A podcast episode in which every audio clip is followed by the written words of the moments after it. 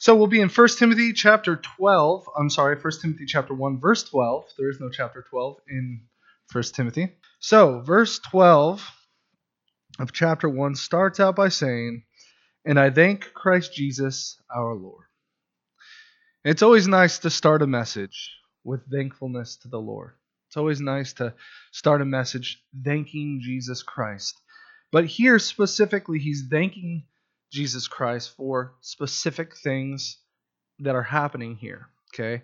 And the first thing that he's thanking Jesus Christ for is in verse 11, which says, According to the glorious gospel of the blessed God, which was committed to my trust. So, Paul is thanking Jesus Christ for committing the gospel to his trust. And the question in regard to this in our lives is do we understand that this good news message, the message that Jesus Christ came and died for our sins, and by grace we are saved through faith, do we understand that that message was committed to our trust? That literally, uh, that we've been commissioned with a message for the world. That this is something that's supposed to be glorified through all of our actions, through everything that comes out of our mouths. This message of God's grace. That, that we literally don't deserve salvation. We don't deserve heaven. No one on earth. As Romans 3:23 tells us that all have sinned and all have fallen short of the glory of God.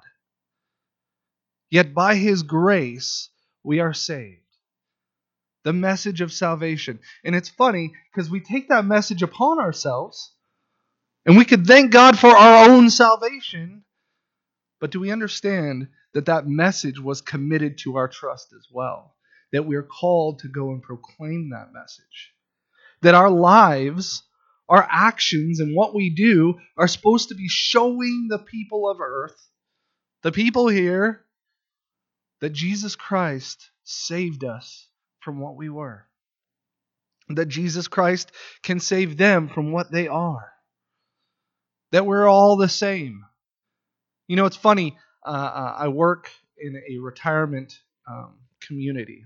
Half of it's a nursing home, half of it's a retirement home. Okay.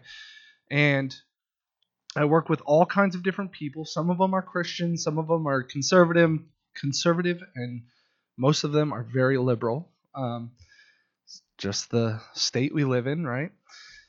And that's the same as the residents. Some of the patients and residents there are extremely liberal, some are very conservative, and we have some Christians, right? And, and as I walk through and I have conversations with people, I hear the conversations change throughout the, the home. And even more than that, with, with employees, as I walk in, I could hear from afar their conversations, and they will be about horrible, disgusting things. But I enter the room, and they instantly close their lips. They don't want to talk about those things, right? And their whole purpose in that is is to try to stay holy in front of James. But I don't care about that. I don't. They don't need to be holy for me.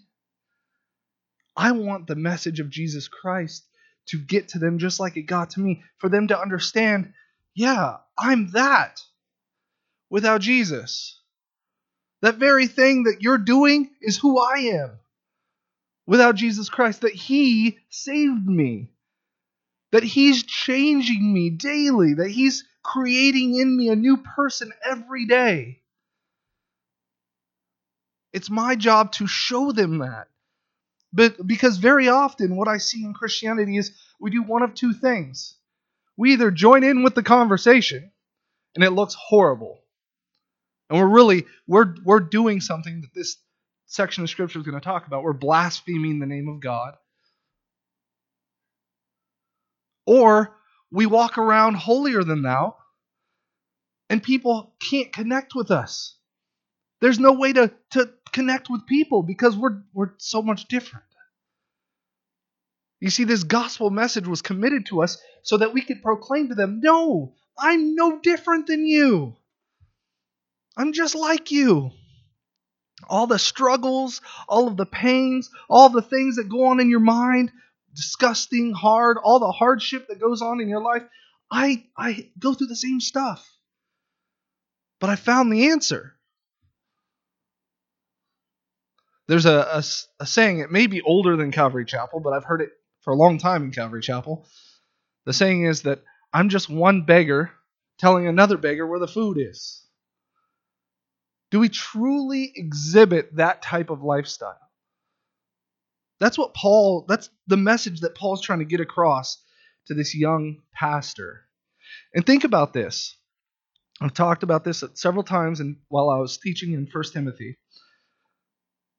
Timothy was afraid. Timothy was faltering. Timothy was wanting to quit his ministry. I want to get done at Ephesus. And the message that Paul's bringing to this young man is look, just be real. Just love on people. Give them the truth. Paul's saying, I thank Jesus first because he committed to my trust the glorious gospel of Jesus Christ. And the second thing he says in verse 12, I thank Jesus Christ, our Lord, who enabled me. He enabled me. The word enable there is the word dunamis. You can almost speak it into the English language dynamite. It's power, empowered, this explosive power that he gives us for the purpose of ministry. And the question is, is do we have that explosive power? And, and it's funny, I've talked to so many people about doing evangelism and what that looks like. And so often when you talk to people about evangelism, they think it's just going out into Bar Harbor or into Bangor or into Ellsworth when people are around and talking to them about Jesus. That's not exactly what evangelism is. I mean that that's part of it. Evangelism is is a lifestyle. And to be honest with you, for me to go to, to Bar Harbor and proclaim the, the glorious gospel of Jesus Christ, it's an amazing thing, but, but it's not my favorite type of evangelism. My favorite type of evangelism is when I meet someone at work and they're intrigued by the gospel. They don't know Jesus, but they're intrigued. And now I get to live out the gospel with them and daily walk through this thing with them so that they could understand exactly what we believe and why we believe it. And then they become believers, and now I get to disciple them or move them over to someone that could disciple them, maybe even better than I can. That's the kind of evangelism that's exciting to me. Because I could go and tell someone in Bar Harbor that's from, I don't know, Nigeria or something about Jesus, and they have the message, and then they leave, and I never know what happened to them. I never know what they did with the message. I don't know if they heard it and then lost it. I, I don't know what happened. But He enables us by the power of the Holy Spirit. He enables us to be powerful with the message of God. James, I, I'm a, I'm fearful. I, I don't know if I want to talk about Jesus in front of people. You need that enablement. You need that dunamis power that only comes from the Holy Spirit. Another thing is you probably have that that dunamis power inside of you because if you've accepted Jesus Christ, your Lord and Savior, the Holy Spirit resides inside of you.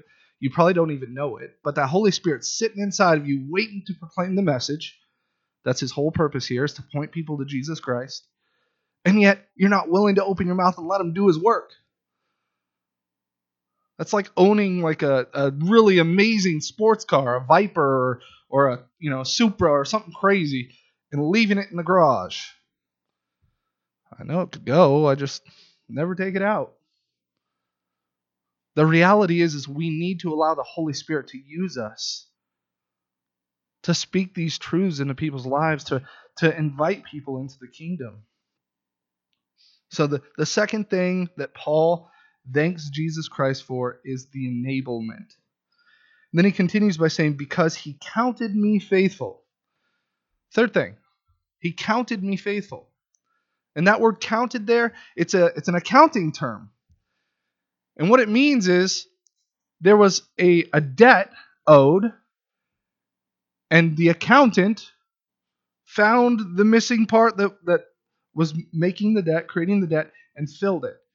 So it's like, let's say that you were going through your finances and you saw $15,000 that was missing on your uh, your documents. Where did it go? You find it and you put it in, or you take it from your bank account and you put it where it belongs. He counted me faithful. This isn't based upon our works. This isn't based upon something that we do or our actions or our beliefs. Literally, Jesus Christ counted him faithful because of the works of Jesus Christ. How beautiful is that? How amazing is that? That he is just and the justifier of the sinner, of me and you. It's a beautiful thing. So he says, I'm thankful because he counted me faithful. He called me faithful. And you're going to see that Paul, like us, in his own power and his own strength, he's not faithful. But by the works of the Holy Spirit, by the grace of Jesus Christ, Paul is counted faithful. It reminds me of uh, the Hall of Faith, right? Hebrews chapter 11. And you go through and you read these huge things that these men did throughout the Old Testament. All of the faithfulness of the, the saints of the Old Testament. And you read all these amazing things that they did, and yet then you go to, to Genesis and to Judges, and you read their actual lives and, and things that actually happened, and you go, wow, why wasn't that in the Hall of Faith? It, it's almost like all of the bad erased. And all of the good, everything that they did by faith, was exalted, was made even bigger. Because that's what God does in our lives. If we simply follow Him, if we simply cling to Him, He counted me faithful. And then the fourth thing he says, putting me into the ministry. Putting me into the ministry. And this is a this is a funny thing here. Um, the idea of being put into the ministry. Because in our culture in the United States, that's not quite how it works. If you want to become a pastor in most churches, not Calvary Chapel so often, usually what you find in the pulpits of Calvary Chapel are ex drug addicts who got saved or gang members or murderers or pretty crazy people, um, just to be honest. But usually in our culture, if you want to be a pastor, you go through school, go to a Bible college, or you go to a, a school of theology, and you get your bachelor's degree, and then you go and you continue, and you get your master's in theology or or in divinity, and then you, sometimes you get your doctor of divinity, right? And then you go and you apply for jobs, and and really you put yourself into the ministry by your knowledge, by your, your skill, by your time. It's, it's like a career. Paul's saying, no, he has put me into the ministry. It's not based upon my skill level, it's not based upon my knowledge, it's not based upon any of that. Jesus Christ put me into the ministry. And we and we very often feel that we are not called or adequate to be in the ministry. I know that I often don't feel adequate. I get on this stage and I go, Lord, what, what am I doing up here? It's a young 34 year old boy standing in front. I, I often feel that way. But the reality is, is the Lord is the one that enables, the Lord is the one that calls, and the Lord is the one that places. And what's amazing is this word ministry doesn't mean teaching or preaching. The word means deacon. Diakonai is the word. It means servant, service. And there are so many people that want to get up and teach and preach, which don't get me wrong, we know that that's a good thing. We know from 1 Timothy chapter 3 that the calling to be a bishop, the, the desire to be a teaching pastor is a good thing. That I'm not saying anything about that. But understand, ministry is a lot more than simply teaching the Bible. Ministry is being a servant of God. If that means scrubbing toilets, scrub away. It's funny. I, I my pastor back in California, um, the church I'm connected to back home, he tells this story about him building the new church building, which is now like I don't know, 20 something years old, and he's down there with a pickaxe and he's breaking ground and they're about to put in foundation for the church. And a young man comes in slacks and loafers and a you know nice little sports coat, and he says, uh, "Hey, I, I would like to apply for a job as a pastor here." And Clark, the pastor there, says, "Okay, uh, how about now, man? Come join me." And the guy said, "No, you don't understand. I I want to apply for ministry." Clark said, "Yeah, no, I totally understand. Come on down in here, grab a pickaxe. Let's let's get to work." He declined. No, I'm not interested. Ministry is not simply getting up here and teaching the Bible. Uh, don't get me wrong, it's a blessing to do that. It's an amazing thing to be able to get up here and teach. But all that said, are you willing to do whatever the Lord has called you to? Break the ground, pour the concrete, build the walls. The truth is, Paul's saying that God has counted him faithful, that God has enabled him, that God has committed the gospel to his trust, and God has made him a servant. Let's make this more real in our lives. Are we truly servants of one another? Do we truly think about others before ourselves? Because I talk about a servant slave. That's what the word is servant slave. And when you think of a servant slave, it's someone that's given commands and goes and does that command. Well, we're commanded in Scripture to think about people higher than we think about ourselves, to esteem others higher than we esteem ourselves. In a culture built on self esteem that we live in, that you need to esteem yourself highly, that's a hard thing to do. It's a very hard thing to do because we think of ourselves so highly, yet what we should be doing is raising everyone else above us. And if we raise everyone else above us, we become servants of theirs. We take care of their needs. We tend to the things that, that normally pro- we probably wouldn't even think about. Is that really something that defines us? Paul says that he is a slave of, of Jew, Gentile, of all men. He's a servant. Why? Because he's been entrusted with the glorious gospel of Jesus Christ. He's got a mission. He's called to something. Verse 13 says, Although I was formerly a blasphemer, a persecutor, and an insolent man, but I obtained mercy because I did it ignorantly in unbelief. So he's saying, The Lord has blessed me with these gifts, these four things.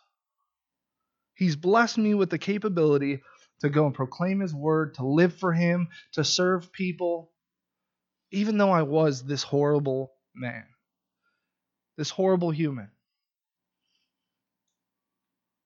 And, and very often, when you talk with people who are down, who are depressed, who are struggling, what you see is they're dealing with things from their past. Paul's saying, Look, I was a murderer. I used to persecute the church. I used to destroy families. I used to lock up Christians because they proclaimed Jesus. That's who I was. I was a horrible human. Yet I gained I, I gained the mercy of God because I did it ignorantly. I, it's not like I was I was living for Christ and then I, I turned and started doing these crazy things. He's saying I was in ignorance. And the truth is, all of us at one time were in ignorance. I remember sitting next to a pool with a girl I was dating. My dad had just become a Christian. He fully gave his life to Jesus and he called me, and I was living horribly at the time. He called me and said, James, I became a Christian. I'm going to follow Jesus. No, I can't lend you money anymore. No, I can't give to you anymore. And I remember sitting by this pool, wanting to drown myself, thinking, my dad has become a cultist. He goes to this crazy place called Calvary Chapel. I can't believe that man. My mind was blown by the fact that this guy just gave his life to Jesus. I thought he was crazy. I was formerly a blasphemer. I spoke horrible things of Jesus. A persecutor of believers, an insolent man. Turn with me to Acts chapter 9.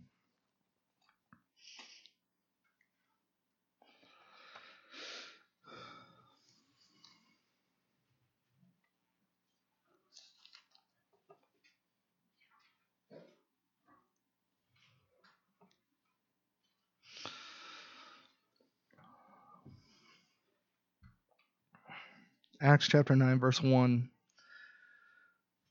starts by saying, Then Saul, Paul, the man who's writing the letter we're going through here, still breathing threats and murder against the disciples of the Lord, went to the high priest and asked letters from him to the synagogues of Damascus, so that he, uh, if he found anyone who were of the way, Christians, whether men or women, he might bring them bound to Jerusalem. So you have Paul, Saul at the time, going to the high priest and asking permission, letters of permission, to go around and persecute Christians. That's who Paul was. Verse 3 And as he journeyed, he came near Damascus, and suddenly a light shone around him from heaven. And he fell on the ground and heard a voice saying to him, Saul, Saul, why are you persecuting me? You see, Saul was a, a Pharisee. He was probably on the Sanhedrin. He was a zealous man for the law. He was very serious about the writing, the scriptures that he knew of. Yet he didn't have a personal relationship with God.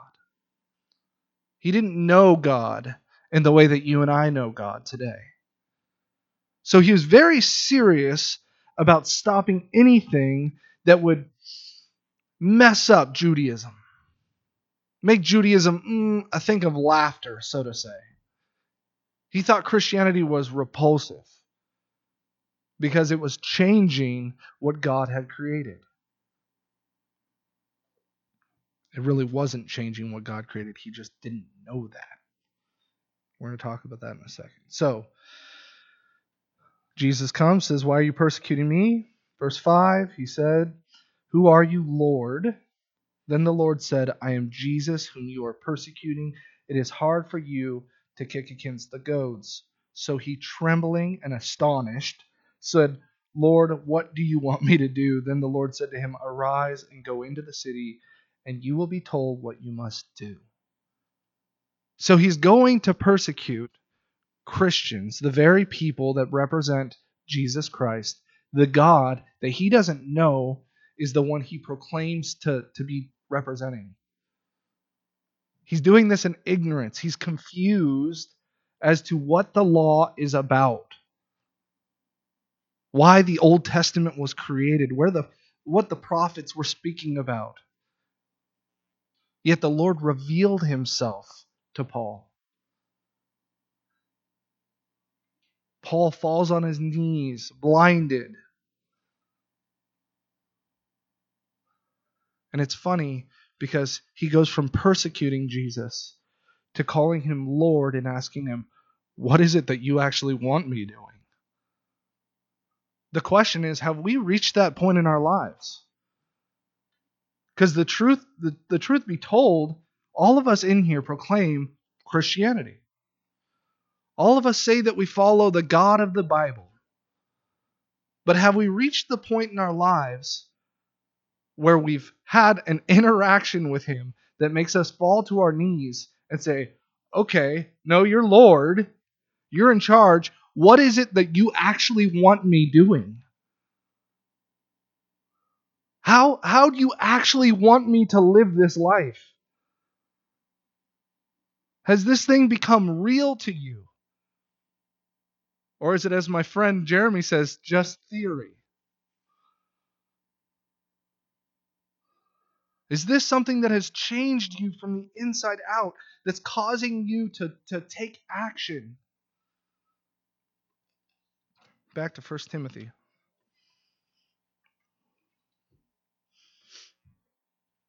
He says, I received mercy, verse 13, because I did it ignorant, ignorantly in unbelief. Verse 14. And the grace of our Lord was exceedingly abundant with faith and love which are in Christ Jesus. And as we examine this scripture, you always have to like what is it, what grace that is he speaking of? He's speaking of those four things that we started this message with. The fact that he was committed the glorious gospel of God, that he was enabled by Jesus Christ, that he was counted faithful, and that he was put into the ministry. That is the grace that he's speaking about here. And the grace of our Lord was exceedingly abundant with faith and love. He was given faith and love. And these two things need to be defining our lives as Christians. The word pistis is, is general faith. It's a it's an understanding that God is going to direct us and lead us.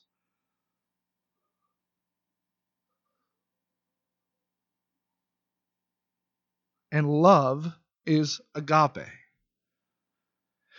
Now, this one's a little different. This is a hard one because it's not natural at all. It's a love that is unconditional, to love for no reason, to be one who cares for the needs of others regardless of what they do. Wow, that's different.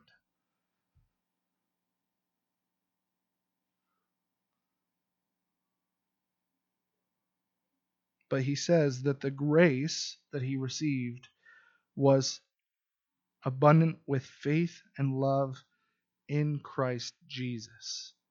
And that's the defining term there. Jesus Christ is the one that causes us to have the faith and the love that we're called to have in order to accomplish these things. Verse 15.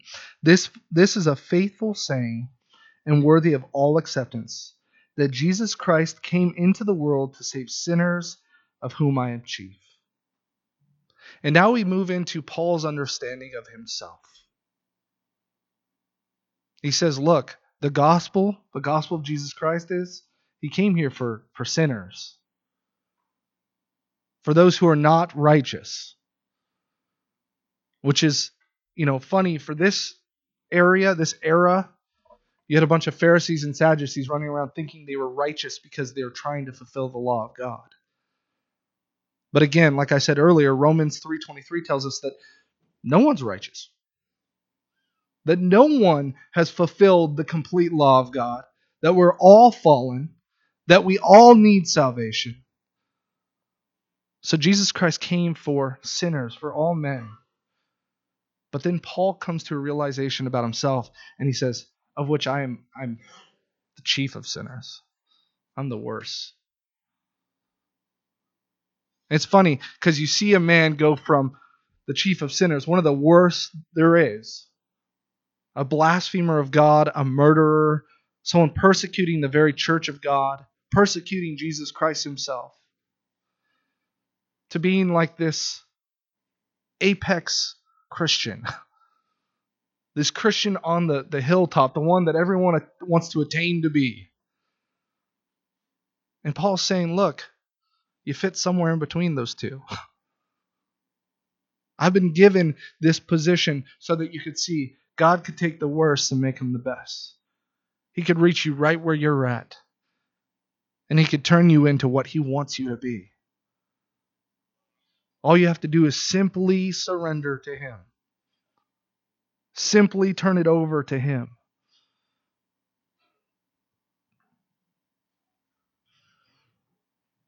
Jesus Christ came into the world to save sinners, of which I am chief. Turn with me to 1 Corinthians chapter 1.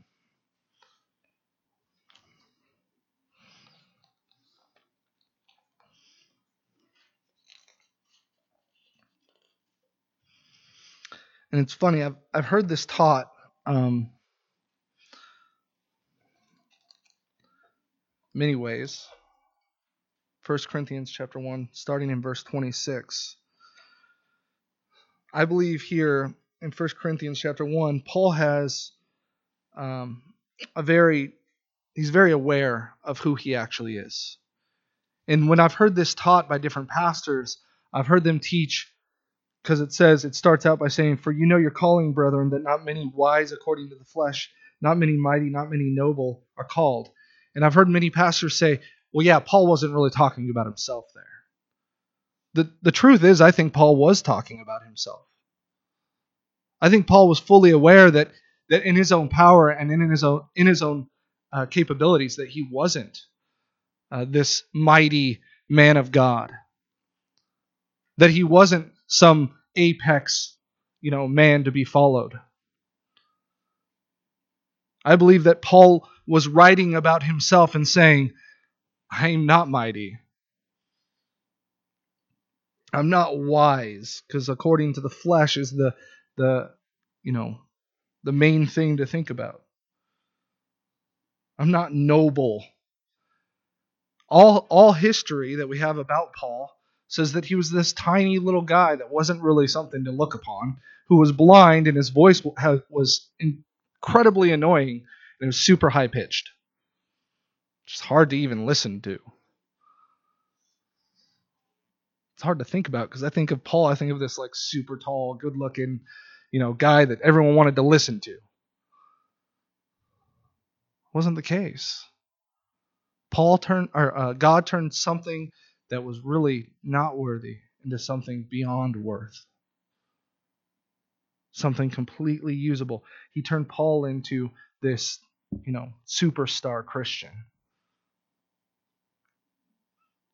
1 Corinthians chapter 1 verse 26 For you see your calling, calling brethren that not many wise according to the flesh not many mighty not many noble are called but God has chosen the foolish things of the world to put to shame the wise and God has chosen the weak things of the world to put to shame the things which are mighty, and the base things of the world, and the things which are despised God has chosen, and the things which are not, to bring to nothing the things that are, that no flesh should glory in his presence. But of him you are in Christ Jesus, who became for us wisdom from God, and righteousness, and sanctification, and redemption that as it is written, He who glories, let him glory in the Lord. You know, over in, back in 1 Timothy, Paul's saying, I'm a sinner. I'm not worthy of the kingdom. I really have nothing from myself to give. Yet God has entrusted me with a message. God has given me, endowed me with power to give the message. He's counted me faithful to give the message. And He's called me into service, into servanthood. Is that the way that we look at our lives? Or do we look at our lives as we're something to be worshiped, we're something to be praised. We're something to be stared at. It's funny, I, I was scrolling through uh, Yahoo. Um, I have a Yahoo account, which is really weird. Yahoo email. Super old school. People laugh at me usually when I say that. But Yahoo Mail, okay, they give you all these different messages, and this one was like a bunch of men, bodybuilders, all posing, right? and I saw it and I kind of got embarrassed because I thought to myself, like, how embarrassing would it be to be oiled up, standing in front of thousands of people while they looked at my body? That it would just be such a strange thing. And and what popped in my head is this very message. These men actually think that they should be stared at. That they should be uh, they they are the model. They are the thing that people should be looking like. Yet, as Christians, very often we walk around with oiled bodies, walking around saying, Look at me, look how great I am. That's not the case. That's not what makes us great. What makes us great is, is the Spirit that's inside of us, the Savior that died for us. And it, it equals the playing field. There's not a man on earth that's any different than anyone else. The most amazing thing for me is when I meet someone that is so beyond humble and they just hang out with Jesus all the time, and it's like, man, you're just pouring out Jesus. It, it, it's intimidating. I don't want to sit with you. You scare me. Feel like you could see my soul, you know? Like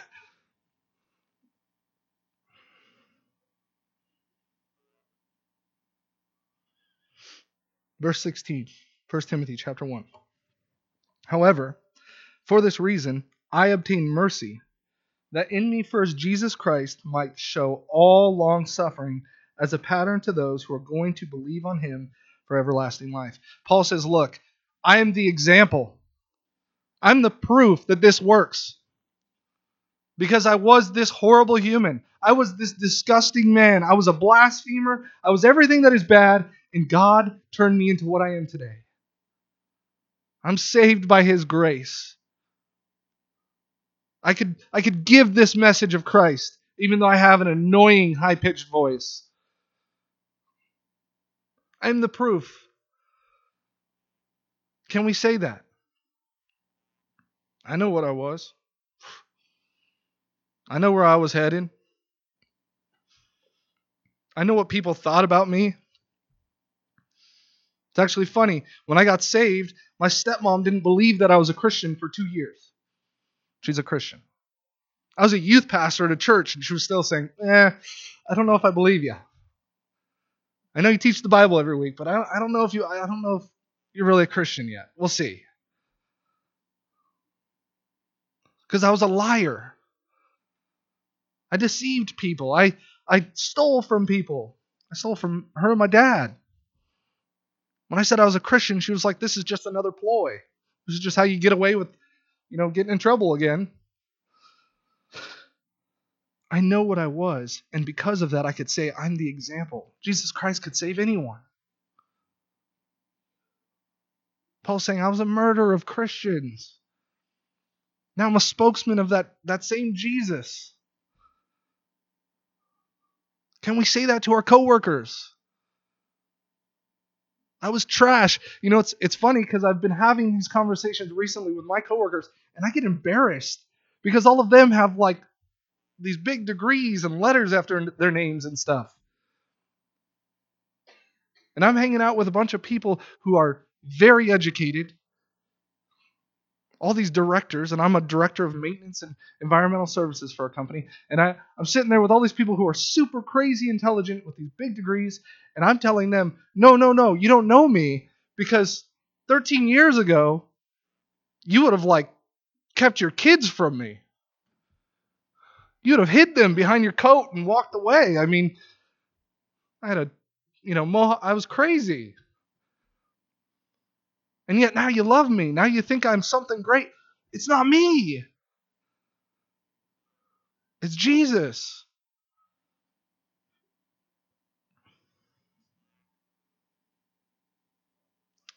And he says again in verse 16, he, he says, For this reason I obtained mercy, that in me first Jesus Christ might show all long suffering as a pattern to those who might believe, who are going to believe on him for everlasting life. Long suffering. You know, I think this is something that, that gets missed in Christianity. This is something that that seriously gets thrown to the wayside. We look at Galatians chapter 5 verse 22, and long suffering is a fruit of the Holy Spirit. And that word, the word long suffering, it, it literally in Greek it means to suffer long. That's that's literally what it means. Yet, how often are we getting annoyed with one another? Just, I mean, just in this church, how long, how often are we getting annoyed with one another because we feel like we have more important things to do than listen to a story, listen to hardship. Yet Christ gave us the example of long suffering by taking a man who was killing his body, who was killing his children, and making him the leader of that same body, of those children. Are we willing to suffer long as Christ does? To be hurt? To struggle? To go through hardship with people for the purpose of the gospel? Because very often I tell people at work, hey, Jesus Christ loves you. He died for your sins, and they give me gruff about it. Okay, fine. Forget you then. I'm on to the next one. He says, For this reason I obtained mercy, that in me first Jesus might show all longsuffering as a pattern to those who are going to believe on him for everlasting life. And then he goes into praise, verse 17. Now to the King eternal, the King of ages, the King from beginning to end, forever, immortal and invisible. These two things that define who God is. Never dying, never never losing power, always there. Invisible, he's not a physical God that you could put on your nightstand at night or over your fireplace. To God, who alone is wise, be honor and glory forever and ever. Amen. Paul points the honor and the glory to the God, the Savior of his soul, who has changed him. I find so often in my life that the glory and the honor that I'm receiving, I'm, I'm pointing it right at myself. I'm taking that glory and that honor. When people say good things about me, say good things about my kids, say good things about my wife, I just take it upon myself. Oh, yeah, it's good. Keep pouring it on. I love it. It makes me feel great. Paul's like, no, no, no, no. You don't understand. All glory, all honor to him. I don't do this for my own uh, self righteousness. I'm not doing this for my own praise. I'm not doing this so that so that I could be showered with these praises so I could feel good inside. No, I do this because I have a mission to proclaim the glorious gospel of Jesus Christ. I'm trying to get people into heaven here. I want people to know the God that I know and experience the God that I've experienced, to experience the change that's happened inside of me. I want them to have the same change, to be joyful when things are difficult, Verse 18. Now he goes into his charge, right? This charge I commit to you. What charge? The same thing God charged Paul with to go and proclaim the gospel, to live it out, to serve people, to minister to people. This charge I commit to you, son Timothy. My son, my boy. I want to see you do the same thing. My two sons pop right into my head when I say my son. Azariah and Salem. I, I think about um, just how amazing my children are in my life, how beautiful they are. It's funny, I you know, you, most of you know I got in a car accident and I was gone for a few weeks, about three weeks. My wife was just telling me this morning, the first week I was gone, she said to Salem, my oldest, Hey, daddy's not here, and he's not going to be able to do the things he normally does. So if you can't help me do some of the stuff. And she said he walked right into the door, grabbed uh, Lysol wipes, and just started cleaning toilets. Wiping down toilets, cleaning sinks. And just this right here, this picture. My son, I just want you to follow in what the Lord's called me to do. You know, it's funny, the Lord's saying that same thing to all of us, to every single one of us. I've committed this to you. I have a desire that you show who I am to this world. And it's so sweet how he says, My son Timothy.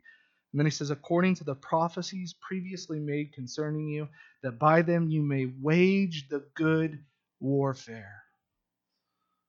Son, I love you. I'm going to show you my affection, but I want you to understand this isn't something easy. This is warfare. This is a difficult time. This is something that's going to be a struggle for you. It's a military term. I mean, it's literally wage the good military service to fight battles, to go out and win battles for Jesus Christ.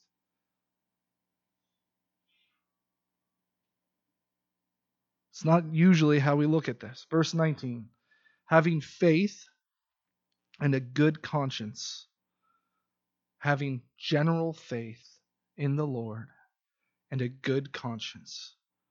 Now, here's something that distinguishes people in their capability to minister to people. These two things that I have faith that what I'm doing is for Jesus, and that I have a good conscience in what I'm doing. If I don't feel right about what I'm doing, am I going to do it to my best extent? No. If I have if I don't have faith that I'm doing this for Jesus, that literally I'm doing it for you, and if you guys fail me, what's going to happen? Oh, I'm going to be broke. I don't I'm not going to want to do it anymore. Well, then forget you. You're not happy about what I do? Well, then forget it. We need to be doing these things with the faith that knowing that I'm doing this for Christ Jesus and Him alone. I'm serving His people for Him and have a good conscience. I'm doing this for the right reasons. I'm doing this in honor and worship of my God. Having faith and a good conscience, which some having rejected concerning the faith have suffered shipwreck. And guys, if you don't have those two things in order when you're serving, that's what's going to happen. You're going to suffer shipwreck. And it's funny, you, you read that and you go, yeah, shipwreck. No, this was a real thing to Paul. Paul was in a couple of them. Like, hey, you know what? I was in that boat and it crashed and I had to swim to shore. I had to get guys on pieces of the boat and float them over to the shore. Yeah, that's that's what I'm talking about. It's shipwreck, it's brokenness. It's cold, it's freezing.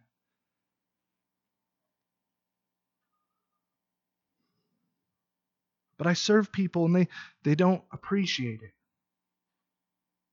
Well, if it's for them and they don't appreciate it, very often you suffer shipwreck. If it's for Jesus Christ and they don't appreciate it, who cares? You did it for Jesus, and you know He appreciates it. He's happy. He's ecstatic because you're serving Him. Some, having rejected concerning the faith, have sh- suffered shipwreck, of whom are Hem- Hermiones and Alexander, whom I delivered to Satan, that they may learn not to blaspheme. And you have these two names put in Scripture, and I feel horrible about that because I would not want my name to go down in Scripture for all of eternity as I've suffered shipwreck and been delivered over to Satan. But the truth is, Paul was willing to write down these people and call them out for what really happened. And I believe this was in grace. I believe this was in truth and gentleness. Paul did this, but he had to tell the truth about these men. These two men, they could be men from Acts. Okay, we're not going to get into it because we're already out of time. They may be two men that we see in the book of Acts. We definitely see them in Second Timothy when he calls them both out again for the second time. But he says to, to Timothy, Look, here's what I'm talking about. Don't do what these men are doing. Because these men, they're suffering shipwreck. They're broken. They're cold.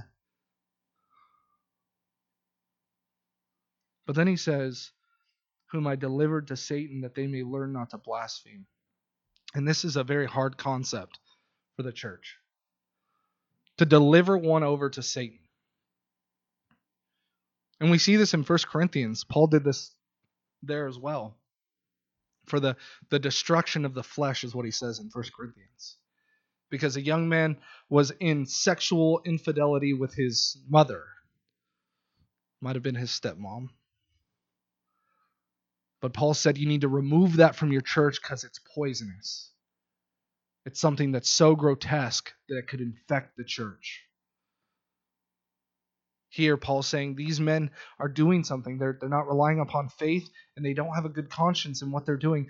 they needed to be removed so they don't infect the church. Secondly, they need to go experience what it feels like as a believer in Jesus outside of the church.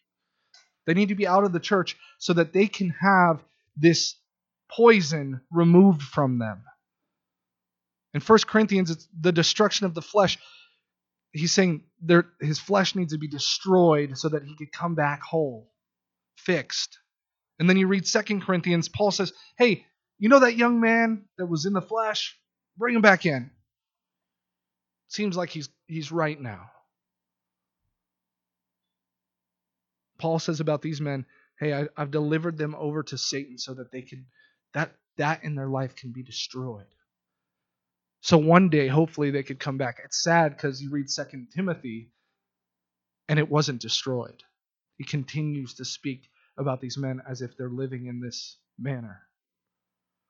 Let that not be said about us.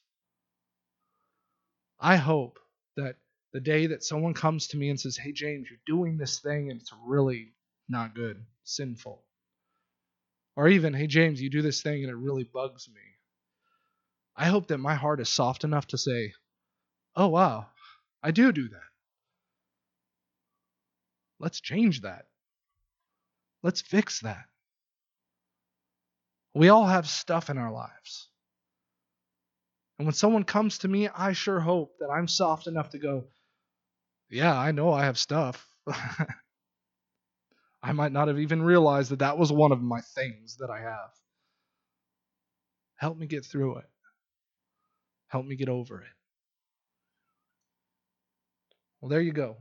1 Timothy chapter 1. We finished. Yay. Let's pray. Let's fellowship. You guys are welcome to stay as long as you'd like. Father God, we just thank you. We thank you that you've called us, that you've empowered us, that you've you have a desire for us to serve you in this manner. Father, I thank you that you desire and, and you give us the desire to serve others the way that you've served us. If we don't have those desires, Father, I ask that you you give them to us by the power of your Holy Spirit. Teach us that we need to be servants, not the served. Father, bless your church and guide us. Allow us to hold on to you with all that we have. Father, we pray that you, uh, you make us lovers as you have called us to be, unconditionally loving one another allow our lives to be uh, defined by grace and truth. Watch over us today, Father, for the rest of the week. We ask that you watch over Will and Lori as they travel, fly all the way to Israel. Bless their trip. Allow them to just gain an immense amount of knowledge. We all love you, and we praise you, and we pray this all in Jesus' name. Amen.